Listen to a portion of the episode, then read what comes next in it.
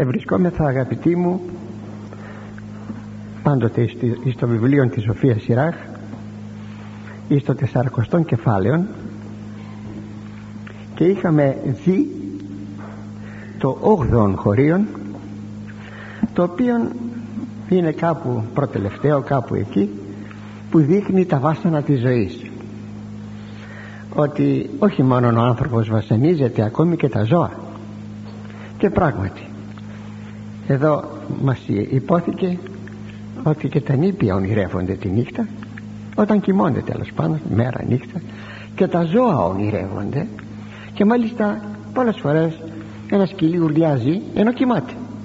Ποιος ξέρει τι να βλέπει στο, στο σκυλίσιο όνειρό του; Ποιος ξέρει; Πάντως το θέμα είναι ότι οι άνθρωποι και όλα τα έμβια όντα είναι πάντοτε σε μια κατάσταση όχι βεβαίως ε, ευτυχής, ευτυχίας. Και πηγαίνουμε στον επόμενο στίχο τον ένατον στίχων που μας λέγει θάνατος και αίμα και έρης και ρομφέα επαγωγέ λιμός και σύντριμα και μάστιξη δηλαδή θάνατος τι δηλαδή είναι μπροστά στον άνθρωπο. Και αίμα. Και μαλώματα. Και ρομφέα σπαθί. Επαγωγέ. Επαγωγέ θα πει θεομηνίες. Λιμός το λί με γιώτα θα πει πείνα. Και σύντριμα και μάστιξ. Γιατί τρομάζουν λοιπόν τον άνθρωπο ε, γιατί τρομάζουν αυτά βέβαια των άνθρωπων. Ο βίος και πρόωρος θάνατος. Κάθε λογής φόβη η διχόνοια η φωνική μάχαιρα οι θεομηνίες η πείνα ο, όλεθρος, και ένα σωρό άλλες ε, πληγές. Δηλαδή έχουμε και εδώ μια επανάληψη των τιμωρητικών μέσων. Ας θυμηθούμε τι είπε ο Θεός εις τον Κάιν μετά το φόνο του αδελφού του του Άβελ. Του είπε τι πεποιήκας τι είναι αυτό που έκανες; Φωνή αίματος του αδελφού σου βοά προς με εκ της γης. Και νυν επικατάρατος σύ και από της γης ή έχανε το στόμα αυτής άνοιξε το στόμα της η γη δέξαστε το αίμα του αδελφού σου εκ της χειρός σου. Ότε εργά την γη και ου προσθήσει την ισχύν αυτής δούνεση στένων και τρέμων έσυ επί της γης. Θα στενάζεις και θα τρέμεις όταν θα βρίσκεσαι πάνω στη γη. Αν με ρωτήσετε γιατί ο Θεός ο παντογνώστης ο παντεπόπτης γιατί δεν εμπόδισε τον Κάιν να μην φωνεύσει τον αδελφό του τον Άβελ; Εδώ θα δείτε αγαπητοί μου από τα πρώτα κείμενα της Αγίας Γραφής να υπάρχει αυτό που λέγεται ελευθερία. Σε αφήνει να κάνεις το κακό. Σε σπάνιες περιπτώσεις ο Θεός εμποδίζει. Αλλά σε αφήνει να κάνεις το κακό. Εδώ μας καταπλήσει αυτή η ελευθερία. Διότι αν ο Θεός έπαιζε το ρόλο ενός χωροφύλακος να μας παρακολουθεί το τι θα κάνουμε κλπ τότε δεν ξέρω τι θα γίνεται. Και μάλιστα να σκεφτείτε ενώ δεν μας παρακολουθεί με την έννοια του χωροφύλακα και όμως τρεφόμεθα εναντίον του Θεού να του πούμε ότι εμποδίζει την ελευθερία μας. Δεν είναι πολύ περίεργα πράγματα όσο μελετούμε την Αγία Γραφή αγαπητοί μου βρίσκουμε σπουδαία πράγματα που μπορούμε να τα εκτιμήσουμε δεόντως. Το συμπέρασμα όλης αυτής της σειράς που είπαμε από την περασμένη φορά και κάτι τώρα ακροτελεύτια που λέμε είναι ότι ο άνθρωπος πάνω στη γη βασανίζεται. Δεν υπάρχει άνθρωπος που να μην βασανίζεται. Γι' αυτό πολύ χαρακτηριστικά γράφει η επιστολή Βαρνάβα είναι ένα κείμενο που αποδίδεται ως επιστολή αποδίδεται στον, στον Βαρνάβα και διασώζεται. Λέει λοιπόν στην έκτη παράγραφο η επιστολή τα εξής. Άνθρωπος γη εστί πάσχουσα είναι ένας ωραίος ορισμός αν τον θυμόσαστε. Τι είναι ο άνθρωπος; Γη πάσχουσα. Χωματένιος δηλαδή γη που πάσχει όμως. Όμως κάτι υπολείπεται να υποθεί. Λέγει ο δέκατος στίχος παρακάτω επί τους ανώμους εκτίστη ταύτα πάντα και δι' αυτούς εγένετο ο κατακλυσμός. Για τους παρανόμους έγιναν όλα αυτά.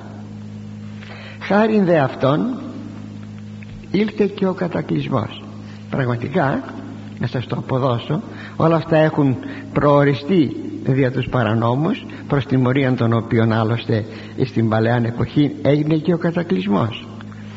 Είχε λέει τότε το κακό γίνει πολύ. Είχε γίνει πάρα πολύ ώστε να λέει ο Θεός ου μη καταμείνει το πνεύμα μου εν της ανθρώπης τούτης εις τον αιώνα. Δια το είναι αυτού σάρκας όταν λέει το πνεύμα μου επειδή ο Θεός είναι πνεύμα βεβαίως εδώ υπονοείται το πνεύμα του Άγιον. Συνεπώς δεν θα μείνει επάνω στη γη με τους ανθρώπους το πνεύμα μου το Άγιον διότι οι άνθρωποι λέει έγιναν σαρκικοί. Αν διαβάσετε τα πρώτα κεφάλαια της γενέσεως θα το δείτε αυτό έρει ο Θεός το πνεύμα του το Άγιον. Θα το ξαναδώσει με τον Χριστόν την ημέρα της Πεντηκοστής. Θα μου πείτε τόσο μήκος δεν ήσαν κατάλληλοι οι άνθρωποι να δεχθούν το πνεύμα του Άγιον. Γι' αυτό και είναι μεγάλο μεγάλο το γεγονός ότι μπορούμε να έχουμε τώρα το πνεύμα το Άγιον. Οι συμφορές φυσικά βρίσκουν και τους ευσεβείς όπως ε, αλλά τους βρίσκουν τους ευσεβείς οι συμφορές όμως για τον καταρτισμό τους στην αγιότητα. Ο Νόε που έζησε, εβίωσε τον κατακλυσμό δεν έβγαλε συμπεράσματα βιωματικά. Θα μπορούσε κανείς να του πει να δεις τώρα τι θα γίνει το ζησε. Ο Θεός του δίνει εντολή να κατασκευάσει κυβωτόν να μπει μέσα κλπ κλπ ξέρετε πόσα χρόνια κατασκευάζει το κυβωτός 120 χρόνια. Για να δώσει την ευκαιρία στην, γιατί τον ρωτούσαν οι κάτοικοι οι γύρω του κάτοικοι ο πληθυσμός. Νοε τι θα κάνεις; Λέει κάνω μία κυβωτό η οποία θα διαφυλάξει εμένα και κάποια ζώα γιατί ο Θεός θα βρέξει και θα επέλθει κατακλυσμός. Και τον κορόιδευαν. Και έλεγαν ο Νόε εγύρασε και δεν ξέρει τι λέει. Όταν όμως ήλθε ο κατακλυσμός τότε πήραν εμπειρία του πράγματος σημειώσατε δε; Ότι εκείνοι που κατασκεύασαν την Γίβωτον έμειναν απ' έξω. Δεν σώθηκε κανένας. Μόνο ε, οκτώ άνθρωποι σώθηκαν δηλαδή τα τρία του παιδιά η σύζυγος τα τρία του παιδιά με τις τρεις γυναίκες. Μας το λέει και η Καινή Διαθήκη ότι μόνον οκτώ άνθρωποι σώθηκαν. Μπορούσαν να φανταστούν ότι όλοι οι άλλοι θα εχάνονται είπε ο Θεός δεν θα ξαναδώσει κατακλυσμό γι' αυτό ας το πούμε δεν φοβόμαστε να ξαναγυρίσει ο κατακλυσμός αλλά η απώλεια των ανθρώπων είναι μόνο ο κατακλυσμός. Δεν υπάρχουν άλλοι τρόποι να εξαφανιστούν οι άνθρωποι. Δεν είχαν πιστέψει λοιπόν ότι θα υπήρχε το η τιμωρία του Θεού. Δυστυχώς επικρατεί σε όλους μας ένας ορθολογισμός που δεν μπορούμε να φανταστούμε. Δεν μπορούμε να πιστέψουμε και να δεχθούμε ότι ο Θεός θα μας τιμωρήσει με τον α ή β τρόπο μήπως εκεί στα Σόδομα και τα Γόμορα εκεί με πήρ και θείον. Δεν σώθηκε κανείς πλην του Λότ της γυναίκας του αλλά και αυτή χάθηκε τελικά και οι δύο θυγατέρες του. Μάλιστα οι άνθρωποι νόμισαν αυτοί οι τρεις νόμισαν ότι ήρθε το τέλος του κόσμου. Δεν υπήρχαν τότε ασύρματοι και τηλέγραφοι και δεν ξέρω τι να πάρουν μια εικόνα τι γίνεται παραπέρα είπαν τελείωσε ο κόσμος. Τελείωσε. Ε, μόνο εμείς σωθήκαμε. Και πήγαν σε ένα βουνό. Εκεί εκάθισαν και λοιπά και λοιπά. Μάλιστα αν δείτε τους πατέρες που κάνουν ομιλίες διάφορες χρησιμοποιούν παραδείγματα από την Αγία Γραφή άνετα. Ξέρετε γιατί; Διότι οι ακροατές των μελετούσαν την Αγία Γραφή και την Παλαιά και την Καινή Διαθήκη. Οπότε όταν εκείνος έκανε ο πατήρ έκανε μία ερμηνεία ο λαός που τον άκουγε ήταν ενήμερος και αμέσως κατα, ε, κατατοπιζόνταν σήμερα όμως οι ακροατές μας δεν είναι δυστυχώς ενήμεροι και πρέπει να κάνουμε πολλές και πολλές εξηγήσεις. Ότι μαζί με τους ασεβείς βέβαια υποφέρουν και οι ευσεβείς δεν υπάρχει αντίρρηση.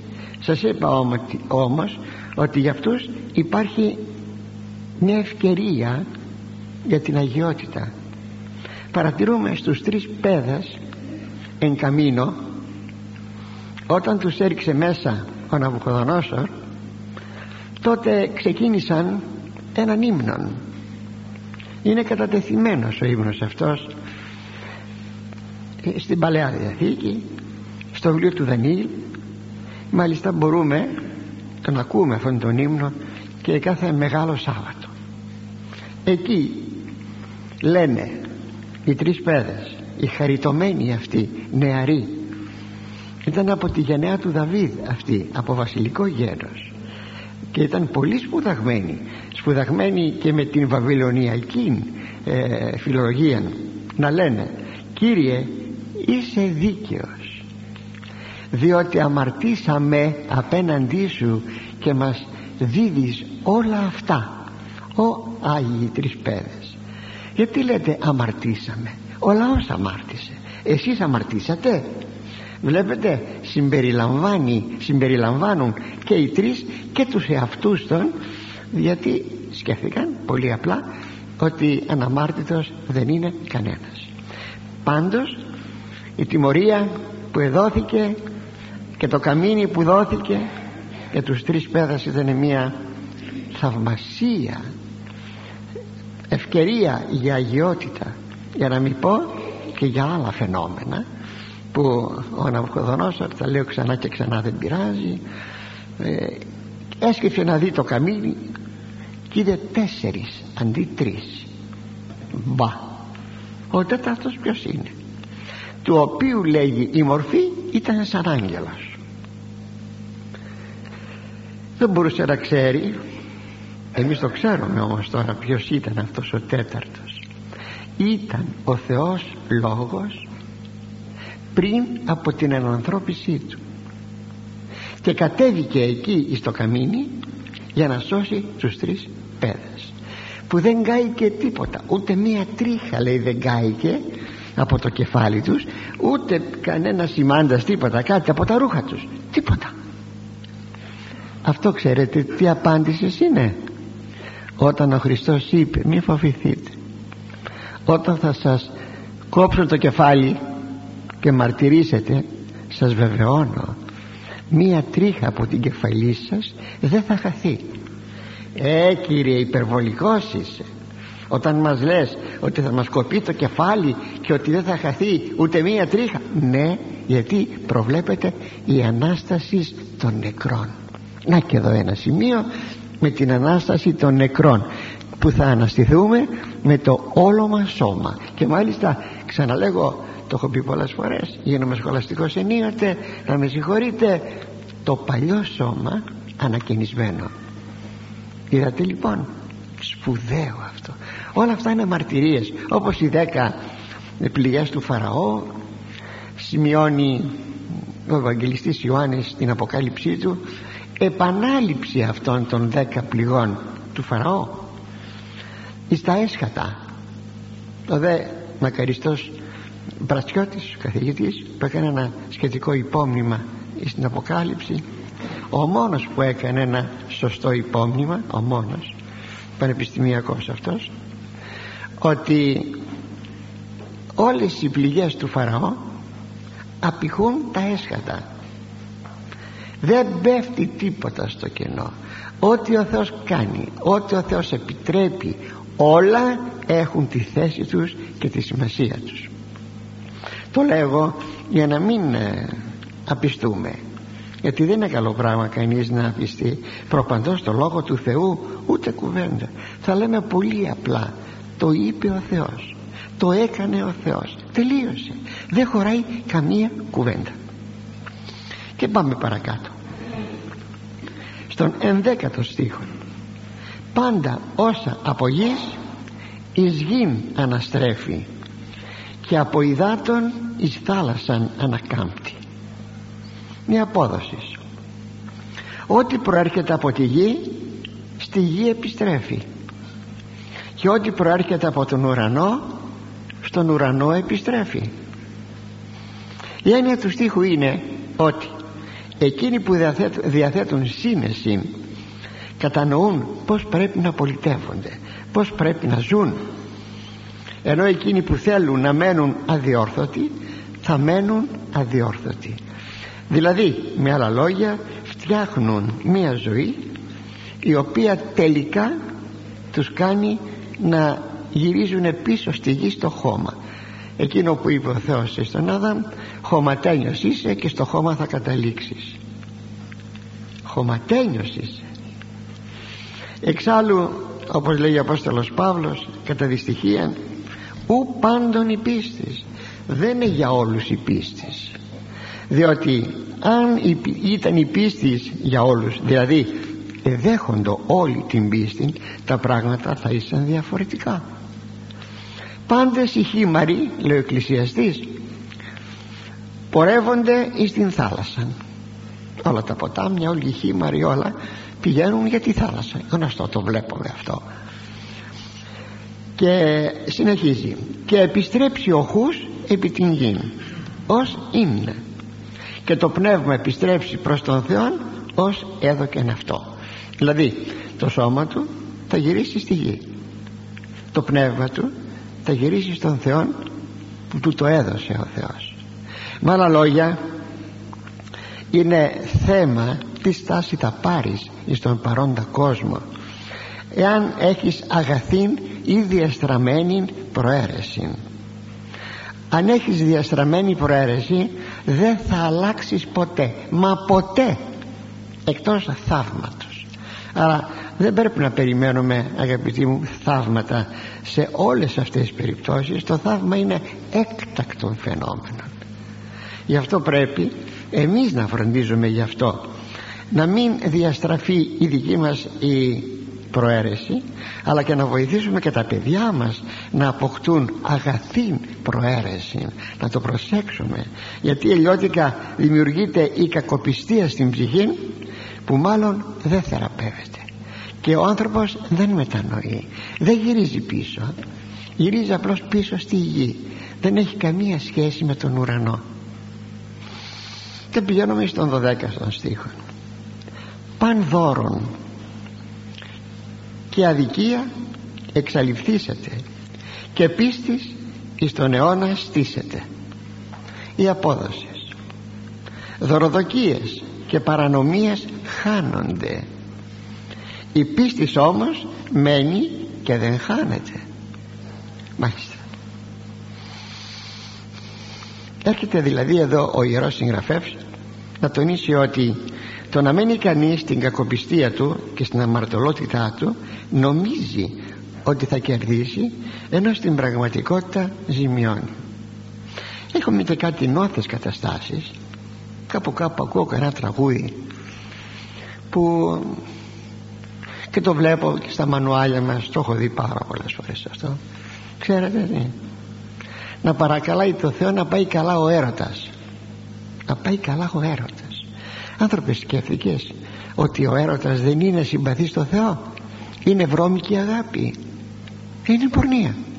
Και εσύ παρακαλείς να πάει καλά ε, ο έρωτάς σου; Ή βλέπετε στα μανουάλια συμπλέκουν δύο κεριά θα το έχετε δει και εσείς πιθανώς συμπλέκουν δύο κεριά όχι βεβαίως για να βοηθήσουν με τον τρόπο αυτόν ας πούμε δύο συζύγους να έχουν ομόνια αλλά κυρίως είναι επί αγάμων προσώπων που θέλουν με τον τρόπο αυτόν μαγικός τρόπος μαγικός τρόπος το ξαναλέω δηλαδή εκβιάζουμε τον Θεό έτσι να το κάνει όπως εμείς το, εμείς το θέλουμε.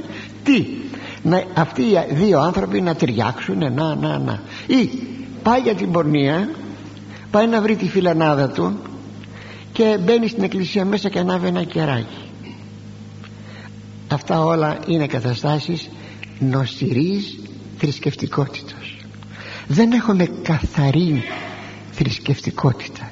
Και αυτό το πράγμα αντιλαμβάνεστε δεν είναι καθόλου ευχάριστο. Βέβαια μια τέτοια κατάσταση φυσικά δεν σώζει.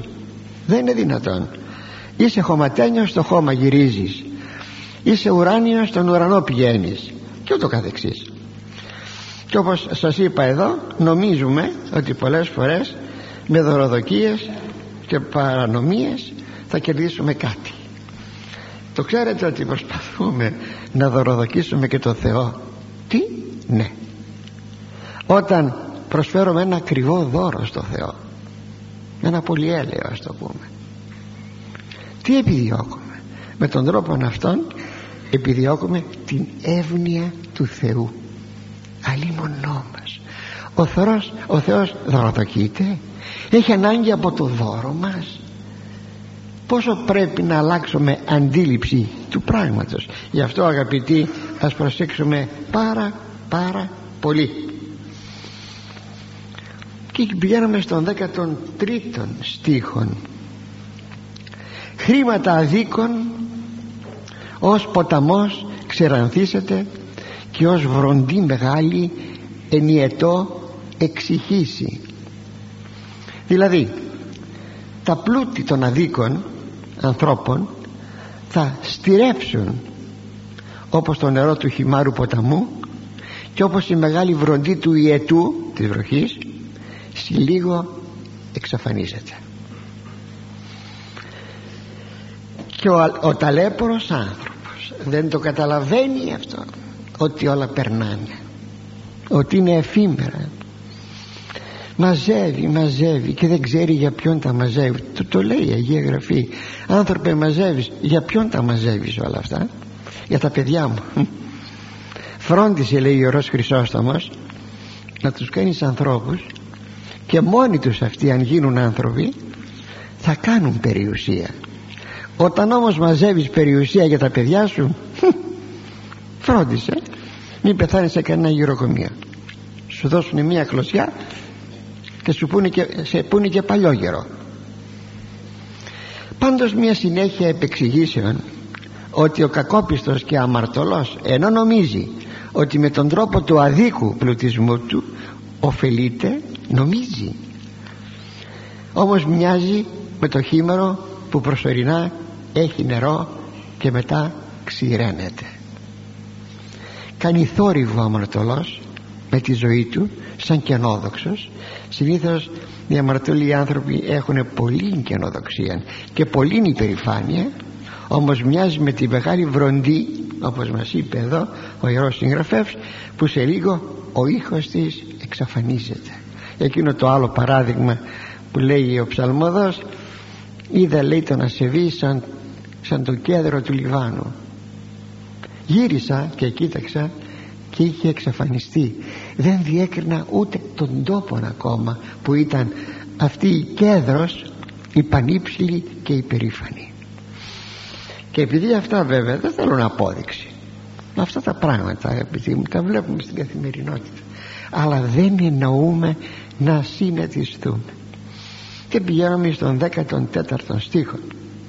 Εν το ανοίξε αυτόν χείρας εφρανθήσετε ούτως οι παραβαίνοντες οι συντέλειαν εκλείψουσιν δηλαδή όπως όταν ανοίγει κανείς το χέρι του για να λάβει κάτι προς στιγμή ευχαριστείτε αλλά δεν λαμβάνει. Έτσι και εκείνοι που παραβαίνουν τον νόμο του Θεού προς στιγμή εφραίνονται γιατί μένουν στο δικό τους τελικά το θέλημα αλλά γρήγορα θα εκλείψουν και θα ζημιωθούν ανεπανόρθωτα. Αυτή είναι η απόδοση του χωρίου και πάλι ο λόγος για τον αμαρτωλό που δεν έχει καλή εκτίμηση των πραγμάτων.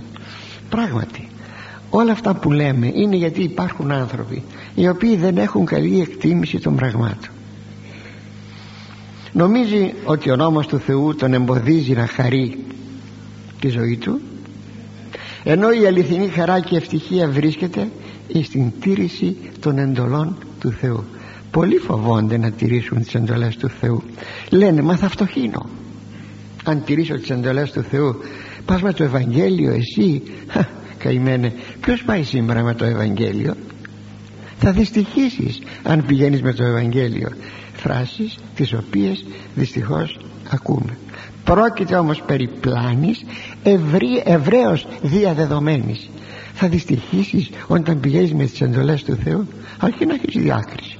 Να μην είσαι χαζός και ο άλλος έρθει να σου πάρει ε, τα πράγματά σου ή δεν ξέρω τίποτα. Δεν θα δικήσεις αλλά δεν θα ήθελες και εσύ να αδικηθείς βέβαια αν χρειαστεί μας το είπε και ο Κύριος αν χρειαστεί προκειμένου να ζημιώσεις την ψυχή σου βέβαια θα φτάσεις και να αδικηθείς. Αλλά θα δει ο Θεός και θα σου τα δώσει περισσότερα. Και πηγαίνουμε στον 15ο στίχο. Είναι μικρά μικρά αυτά όλα που δείχνουν όπως σας εξήγησα την ταλαιπωρία του ανθρώπου πάνω στη γη του ασεβούς κυρίως. Έκγονα ασεβών ου πληθύνει κλάδους και ρίζε ακάθαρτη επακροτόμου πέτρας. Δηλαδή οι απόγονοι των ασεβών δεν θα πληθύνουν γιατί οι ρίζες τους οι ρίζες τους των ακαθάρτων αυτών ανθρώπων είναι πάνω στο βράχο που στερείται γονίμου χώματος για να μπορούν να αναπτυχθούν. Εδώ όπως βλέπετε έχουμε επιπτώσεις και εις τους απογόνους. Δεν υπάρχει αντίρρηση ότι υπάρχουν και επιπτώσεις και εις τους απογόνους. Είναι εκείνο που λέει ο λαός το μήλο πέφτει κάτω από τη μιλιά ε, τι παράδειγμα έδωσε ο πατέρας τι παράδειγμα έδωσε η μητέρα ώστε το παιδί τι θα ήταν καλύτερο εκτός εξαιρέσεων. Έχουμε εξαιρέσεις ευτυχώς. Αλλά ο κανόνας είναι ότι από ασεβείς γονείς δεν είναι δυνατόν να έχουμε ευσεβή παιδιά. Σπανίως αυτό μόνο μπορεί να συμβεί. Έτσι λέει ο Ιερός Χρυσόστομος ότι όταν οι ρίζες ενός δένδρου είναι άγιες δηλαδή οι πρόγονοι τότε και οι κλάδοι και τα φύλλα και οι καρποί δηλαδή οι απόγονοι είναι άγιοι. Αυτό είναι αληθές. Και προχωρούμε.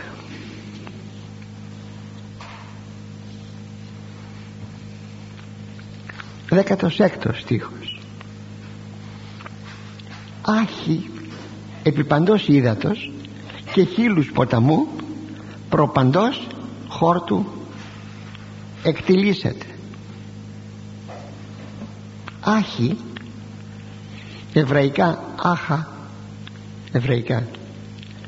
Είναι ένα είδος καλαμιού που φύεται στις όχθες του Νείλου ποταμού και άλλων ποταμών. Η αύξησή του είναι ταχεία. Επαναλαμβάνω το χωρίον γιατί μας διακόπει άχι επί παντός ύδατος και χείλους ποταμού προ παντός χόρτου εκτιλήσεται.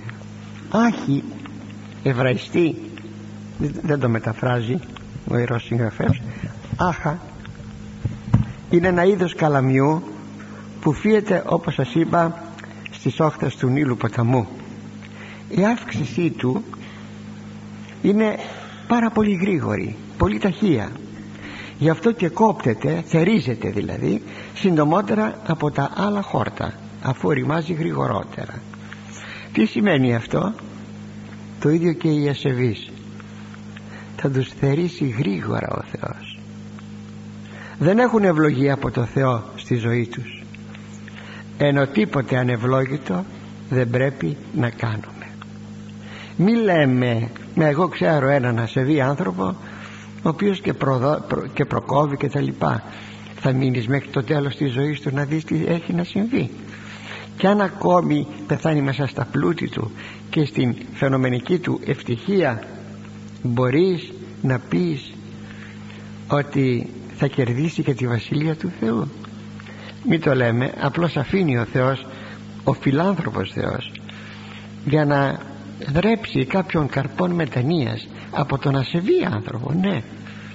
Αλλά όταν όμως τελικά δεν υπάρχει καρπός ευσεβίας τότε δρέπεται, θερίζεται δηλαδή ε, αυτός ο, ο άνθρωπος. Πάντως τίποτα να μην κάνουμε αγαπητοί μου χωρίς την ευλογία του Θεού. Να μην είναι τίποτα ανευλόγητο. Και πηγαίνουμε στον 17ο στίχο των τελευταίων αυτής της σειράς. Χάρις ως παράδεισος εν ευλογίες. Και λαιμοσύνη εις τον αιώνα διαμένει. Και η απόδοση. Η καλοσύνη όμως είναι σαν κήπος ευλογημένος. Και η ελεημοσύνη μένει αιωνίως εν αντιθέσει δηλαδή με όσα ανέφερε ο Ιερός Συγγραφεύς για τον αμαρτωλό και τον ασεβή άνθρωπο όμως ευσεβής που οι ευλογίες του Θεού είναι σαν ένας παράδεισος πραγματικά τον εφραίνουν και τον στολίζουν. Και ό,τι εργάζεται στους άλλους μένει αιωνίως. Ο Χριστός μας είπε ένα ποτήρι νερό λέγει να δώσετε ένα ποτήρι δροσερό νερό. Να δώσετε αυτό θα το βρείτε θα έλεγε κανένας κύριε ένα ποτήρι είναι κάτι που μπορεί να το δώσει ο κάθε άνθρωπος δεν είναι γραμμένο στο Ευαγγέλιο το βρίσκουμε. Δεν σου λέει τίποτε άλλο δεν λέει ήμουνα στη φυλακή και ήρθες και με επελευθέρωσες δεν λέει ήμουνα στο νοσοκομείο και ήρθες και με έκανες καλά ούτε μπορείς κάποιον να τον κάνεις καλά ούτε μπορείς να βγάλεις κάποιον από τη φυλακή. Αλλά τι λέει με επεσκέφτητε είδατε μόνο μια απλή επίσκεψη.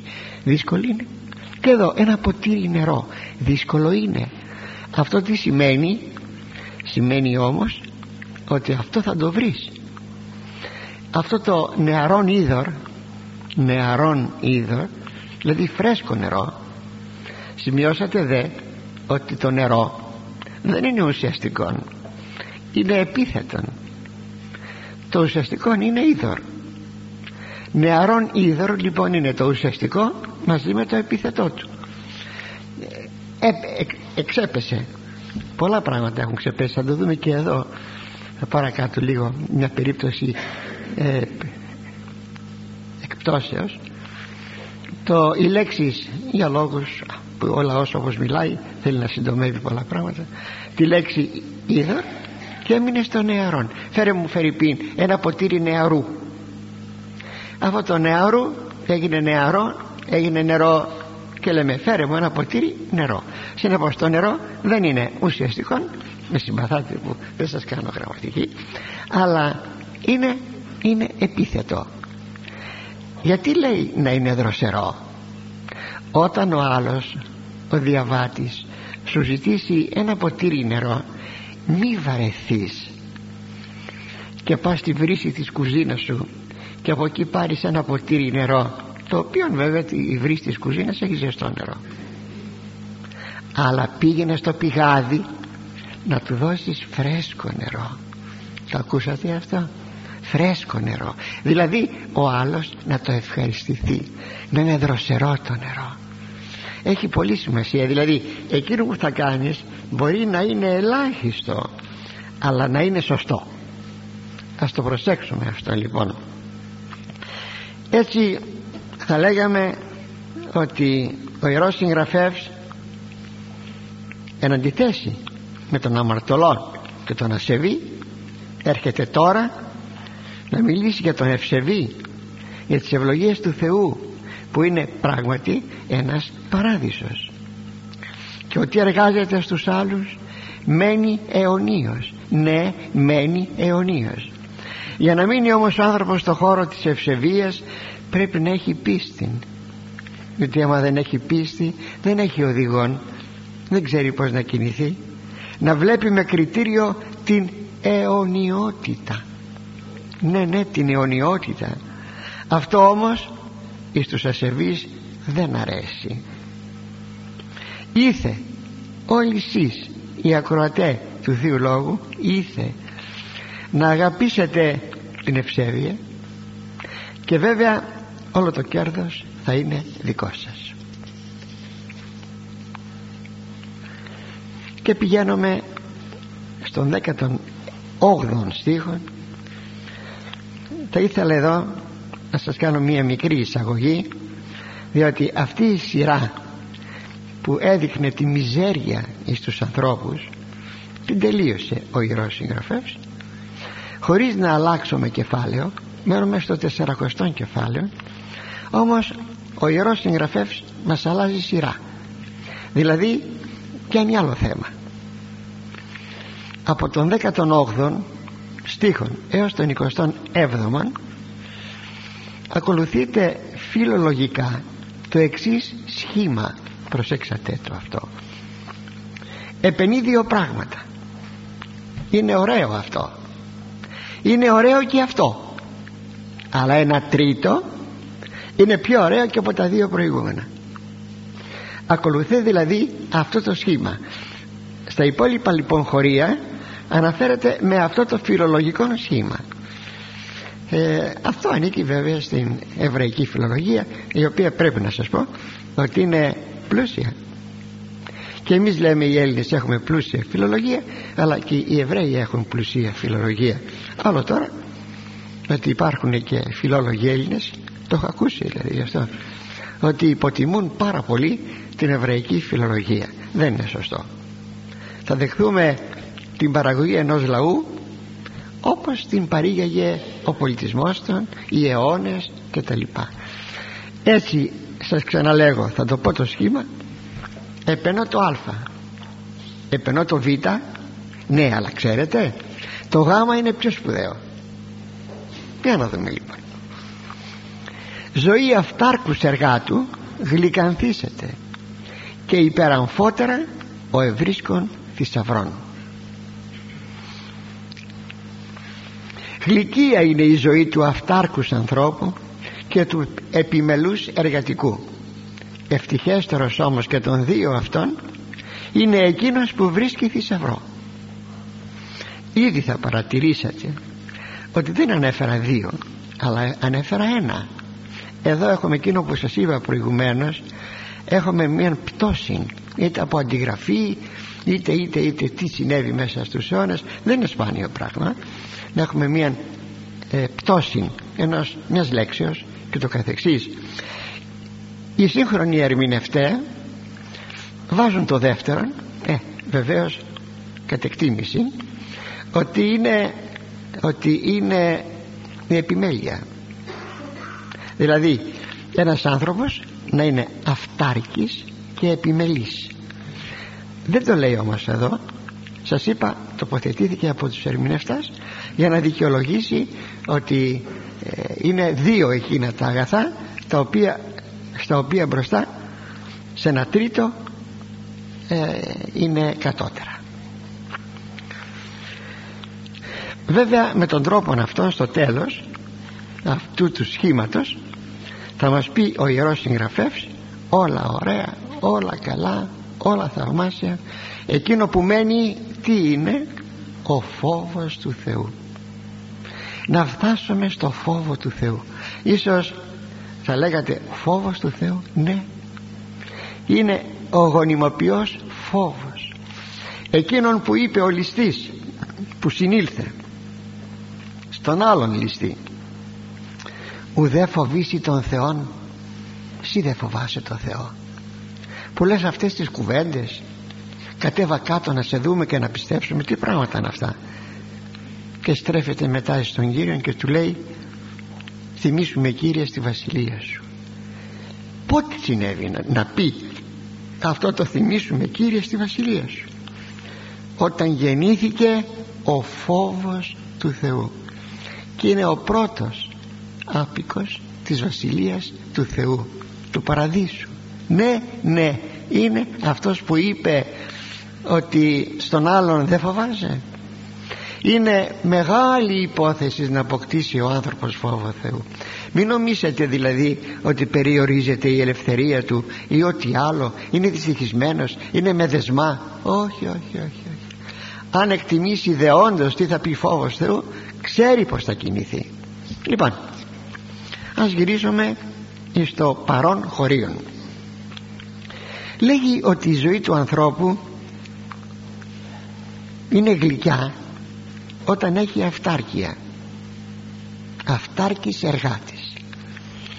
Είναι αληθέστατο αυτό. Αυτός που ελέγχει τα οικονομικά του θυμάμαι κάποτε στο γυμνάσιο μας είχε τεθεί ε, μια έκθεση. Έκθεση ιδεών. Τότε που δίναν τις εκθέσεις. Δεν ξέρω σήμερα αν η εκθέση είναι εκθέση ιδεών. Δεν ξέρω. Πάντως ήταν το θέμα περί αυταρκίας. Αυτάρκεια θα πει αγαπητοί μου ότι αυτά που έχω μου είναι αρκετά. Αυτό θα πει αυτάρκεια. Λοιπόν αυτός που ελέγχει τα οικονομικά του και είναι σε όλες τις ανάγκες του αυτάρκης ότι μου φτάνει αυτό. Μου φτάνει εκείνο. Ποτέ δεν θα δανειστεί χρήματα ή να φτάσει να κλέψει να καταχραστεί ή να ζητιανέψει. Ποτέ. Αγαπητοί μου εάν δεν συνέβαινε να είναι έτσι οι άνθρωποι δεν θα διαφήμιζαν οι τράπεζες.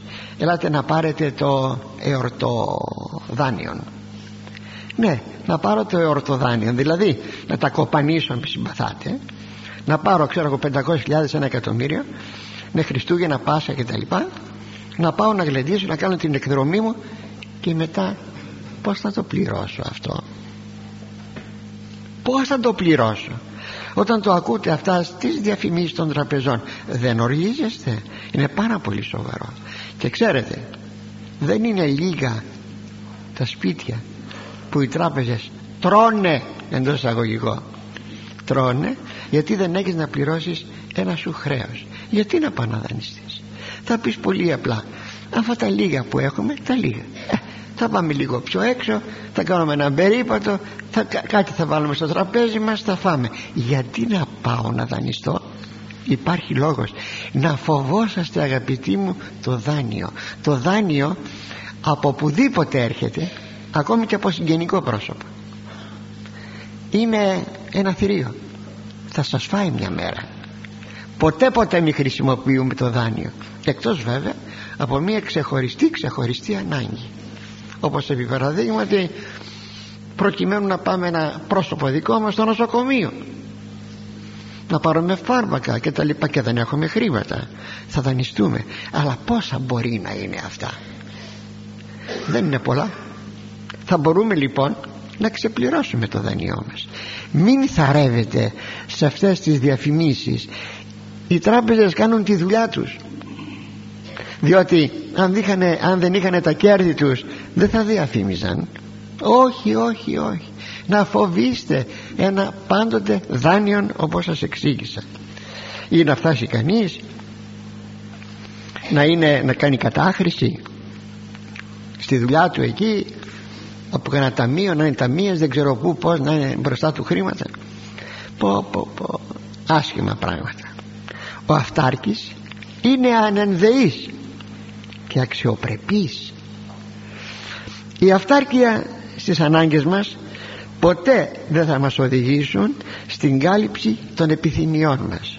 Μόνο στις ανάγκες μας. Όχι στην κάλυψη των επιθυμιών μας.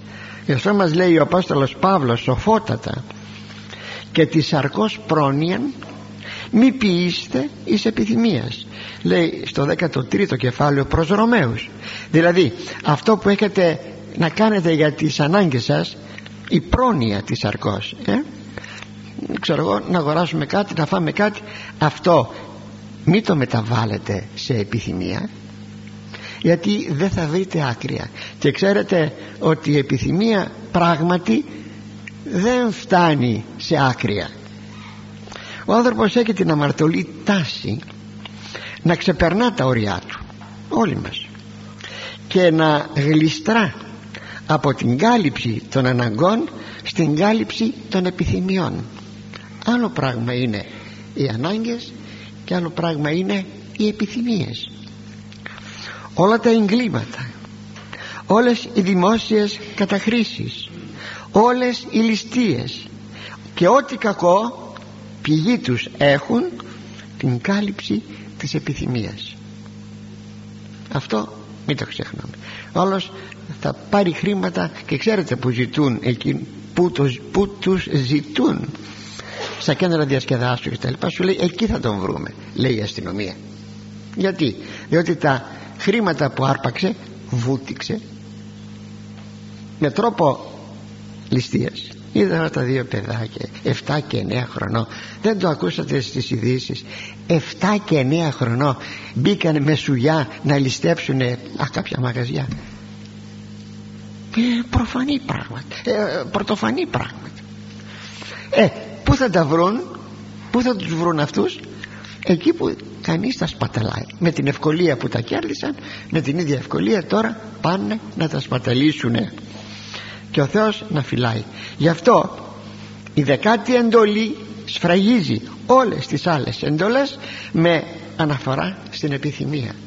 Τι λέγει; Ούκ επιθυμήσεις όσα το πλησίον σου εστί να μην επιθυμήσεις ό,τι ανήκει στον διπλανό σου τη γυναίκα του το ζώο του τα χρήματά του τα χωράφια του δεν θα επιθυμήσεις τίποτα. Θα πεις είναι του πλησίον μου αυτά όλα. Εγώ δεν έχω καμία δουλειά σε αυτά και όταν ξέρετε δεν καλλιεργούμε αυτήν την επιθυμία τότε αναφυσβήτητα αναφυσβήτητα ε, τα πράγματα μας περισσώζουν είναι βέβαια και η καλή επιθυμία η οποία είναι αγία μάλιστα. Ο Χριστός λέγει επιθυμίαν επεθύμησα. Τούτο το Πάσχα φαγήν με θυμών αυτό το Πάσχα λέει επεθύμησα να φάω μαζί σας με τους μαθητάς. Ήταν το τελευταίο Πάσχα που έμενε με τους μαθητάς του. Αυτή είναι μια αγία επιθυμία. Όπως αγία επιθυμία να επισκεφθούμε αδερφούς. Λέει ο Παύλος στον Βαρνάβα πάμε να δούμε. Σε εκείνους που κηρύξαμε στην Κύπρο τι κάνουν; Πως πάνε; Είναι μια αγία επιθυμία. Πάντως το πόσο απέχει η αγία επιθυμία από την αμαρτωλή επιθυμία μόλις και ανάγκη είναι να το διευκρινίσουμε. Και ερχόμεθα τώρα στην επιμέλεια το άλλο στοιχείο που πρέπει να έχει ο εργατικός άνθρωπος. Η επιμέλεια στην εργασία αποκλείει βέβαια την οκνηρία. Εάν εσύ επιμελής άνθρωπος δεν μπορεί να είσαι τεμπέλης. Προϋποθέτει όμως μια οργάνωση στο έργο μας. Είσαι επιμελής πρέπει να οργανώσεις τη ζωή σου να οργανώσεις την εργασία σου. Η οργάνωση της δουλειάς μας είναι αναγκαιοτάτη διότι εξοικονομεί και χρόνων και αυτό είναι πάρα πολύ σημαντικό πολλοί άνθρωποι εργάζονται ανοργάνωτα και άστατα. Έτσι η αυτάρκεια μαζί με την οργάνωση της ζωής μας γίνονται πηγή γλυκύτητος. Είδατε η αυτάρκεια μαζί με την επιμέλεια γίνονται πηγή γλυκύτητος. Γιατί όχι; Ζωή ποιοτικός ανεβασμένη. Σε αυτή την οργανωμένη ζωή έρχεται να προσθεθεί κάτι το έκτακτο που είναι η έβρεση κάποιου θησαυρού. Λέγει ότι δεν σας είπα έχουμε αυτό καλό εκείνο καλό και ένα τρίτο πιο καλό τι είναι τώρα εδώ; Ότι είναι από τα δύο αυτά καλύτερο είναι να έχεις βρει ένα θησαυρό. Ίσως θα παραξενευθείτε. Και βέβαια να πάρουμε τη λέξη θησαυρός. Αν και έχει ευρία έννοια θα το δείτε αμέσως να είναι μια αναπάντηχη κληρονομιά. Αλλά η έννοια του θησαυρού είναι ευρυτάτη. Μπορεί να βρεις και χωρίς να έχεις ιδιαίτερο κέρδος και να χαρείς πάντως πάρα πολύ. Ένα αρχαίο γλυπτόν. Στο έδαφος στο χωράφι σου βρίσκεις ένα αρχαίο γλυπτόν. Βρίσκεις μια εικόνα πω πω ο θησαυρός. Είδατε τι είπα. Θησαυρός. Μια εικόνα. Είναι πιο πάνω από τα δύο προηγούμενα. Είναι πάμπολα πάμπολα πράγματα τα οποία μπορούν να ονοματιστούν ως θησαυρός.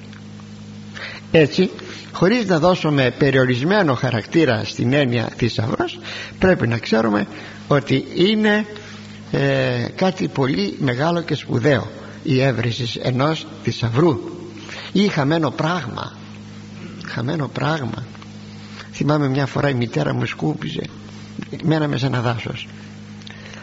Και ήταν με ένα σωρό από σκουπίδια. Σκουπίδια του περιβολιού σκουπίδια. Και πως της έφυγε από το χέρι και έχασε τη βέρα της το δαχτυλίδι του γάμου. Η βέρα της. Είχε στεναχωρεθεί πάρα πολύ. Εγώ λοιπόν ύστερα από κανένα δυο τρεις μέρες βρήκα τη βέρα πάνω πάνω στα σκουπίδια. Λέω βρήκα τη βέρα πω πω τι ευχές μου έδωσε. Γιατί θεωρείται ευλογημένο δαχτυλίδι. Είναι γνωστό το ξέρετε εσείς όλοι αυτό το πράγμα. Ε αυτό ήταν ένας θησαυρός που βρέθηκε και δεν ήταν κάτι τυχαίο. Και ούτω καθεξής πάντως είναι πάμπολα πράγματα. Βρίσκουμε ένα βιβλίο στην Παλαιά Διαθήκη έχουμε την έβρεση ενός χαμένου βιβλίου της Παλαιάς Διαθήκης. Η έβρεση χαμένου βιβλίου και ούτω καθεξής. Πόσες φορές στα μουσεία έχουν λησμονηθεί αντικείμενα ή προπαντός βιβλία τα οποία δεν έχουν εξερευνηθεί. Σε πολλά μουσεία ιδίως στο μουσείο της ε, Αγίας Εκατερίνης ε, στο Σινά και τα λοιπά εκεί είναι από αιώνων στίβα όλα τα βιβλία και αντικείμενα και λοιπά και λοιπά και κάθε φορά έρχονται και μας, μας λένε στον τύπο ότι βρήκαμε ένα βιβλίο που γράφει αυτά και αυτά και αυτά. Θησαυρός δεν είναι; Μη λοιπόν λογιστεί ότι είναι μόνο τα χρήματα ο θησαυρός και μια που φτάσαμε στο σημείο αυτό θα σας πω και κάτι. Μερικοί θα ήθελαν κατά γράμμα να το τηρήσουν αυτό. Ο θησαυρός είναι σπουδαίος. Αν δεν παίρνω κανένα λαχείο αν δεν, δεν παίζω στο χρηματιστήριο. Είδατε τι πάθανε και τι παθαίνουν εκείνοι που πάνε στο χρηματιστήριο. Είδατε είδατε. Μη με κακίσετε.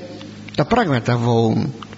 Αν δεν παίζω στο προπό όλα αυτά είναι τυχερά παιχνίδια. Στο ξυστό πως τα λένε όλα αυτά τα πράγματα. Και τα λοιπά και τα λοιπά. Αγαπητοί μου έπαιξες προπό ξυστό πήρες λαχείο ξέρεις ότι έκανες αμαρτία. Ξέρεις ότι έκανες αμαρτία και αυτό δεν το θέλει ο Θεός διότι έχεις μία πλονεξία. Μα έχω παιδιά μα πρέπει να πληρώσω μα πρέπει να κάνω. Δεν έχεις καμία δικαιολογία. Τελείωσε. Καμία δικαιολογία. Μη φτάσεις να τα χάσεις όλα όπως τελευταία πολλοί έχασαν και μάλιστα και κάποιοι το ξέρετε. Και αυτοκτόνησαν. Διότι είδαν ότι έχασαν την περιουσία τους γιατί εδώ ο τζόγος δεν σταματάει. Τραβάει συνεχώς και τραβάει. Λοιπόν ο Θεός να μας φυλάξει. Να είμαστε, να είμαστε συνετοί άνθρωποι. Να ακολουθούμε εκείνο το οποίο θέλει ο Θεός. Τυχερά παιχνίδια. Ποτέ και προχωρώ στον επόμενο στίχο στον δέκατον ένατον στίχο τέκνα και οικοδομή πόλεως στηρίζουσιν όνομα και υπεραμφότερα γινή άμωμος λογίζεται.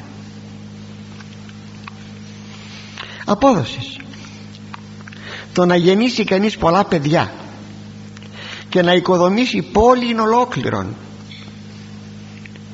βοηθούν στην φήμη του ονόματος κάτι πιο ανώτερο και από τα δύο θεωρείται η ακυλίδωτος σύζυγος.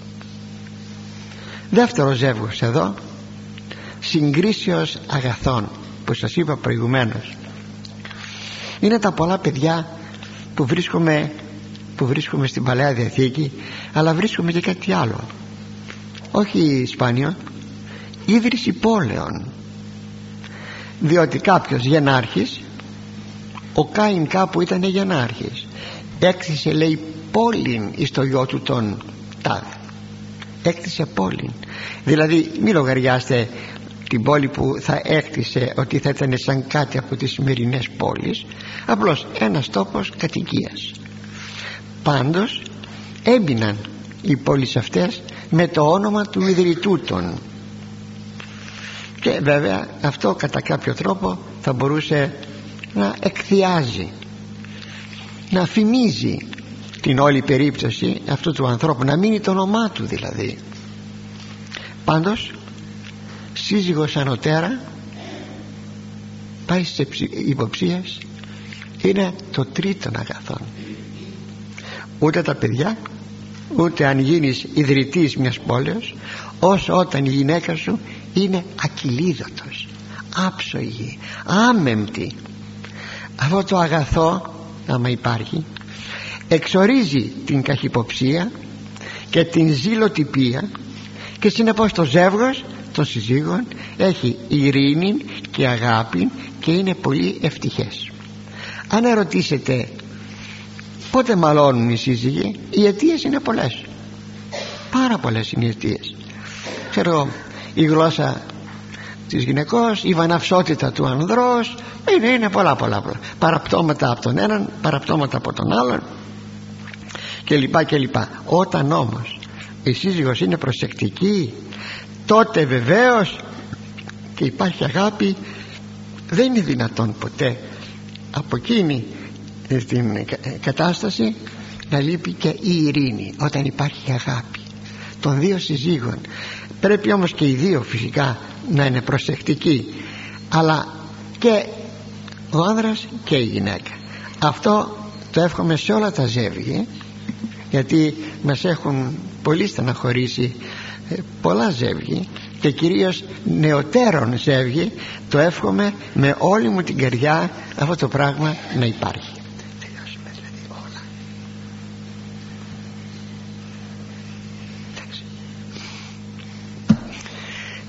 τελείωσε η κλεψίδρα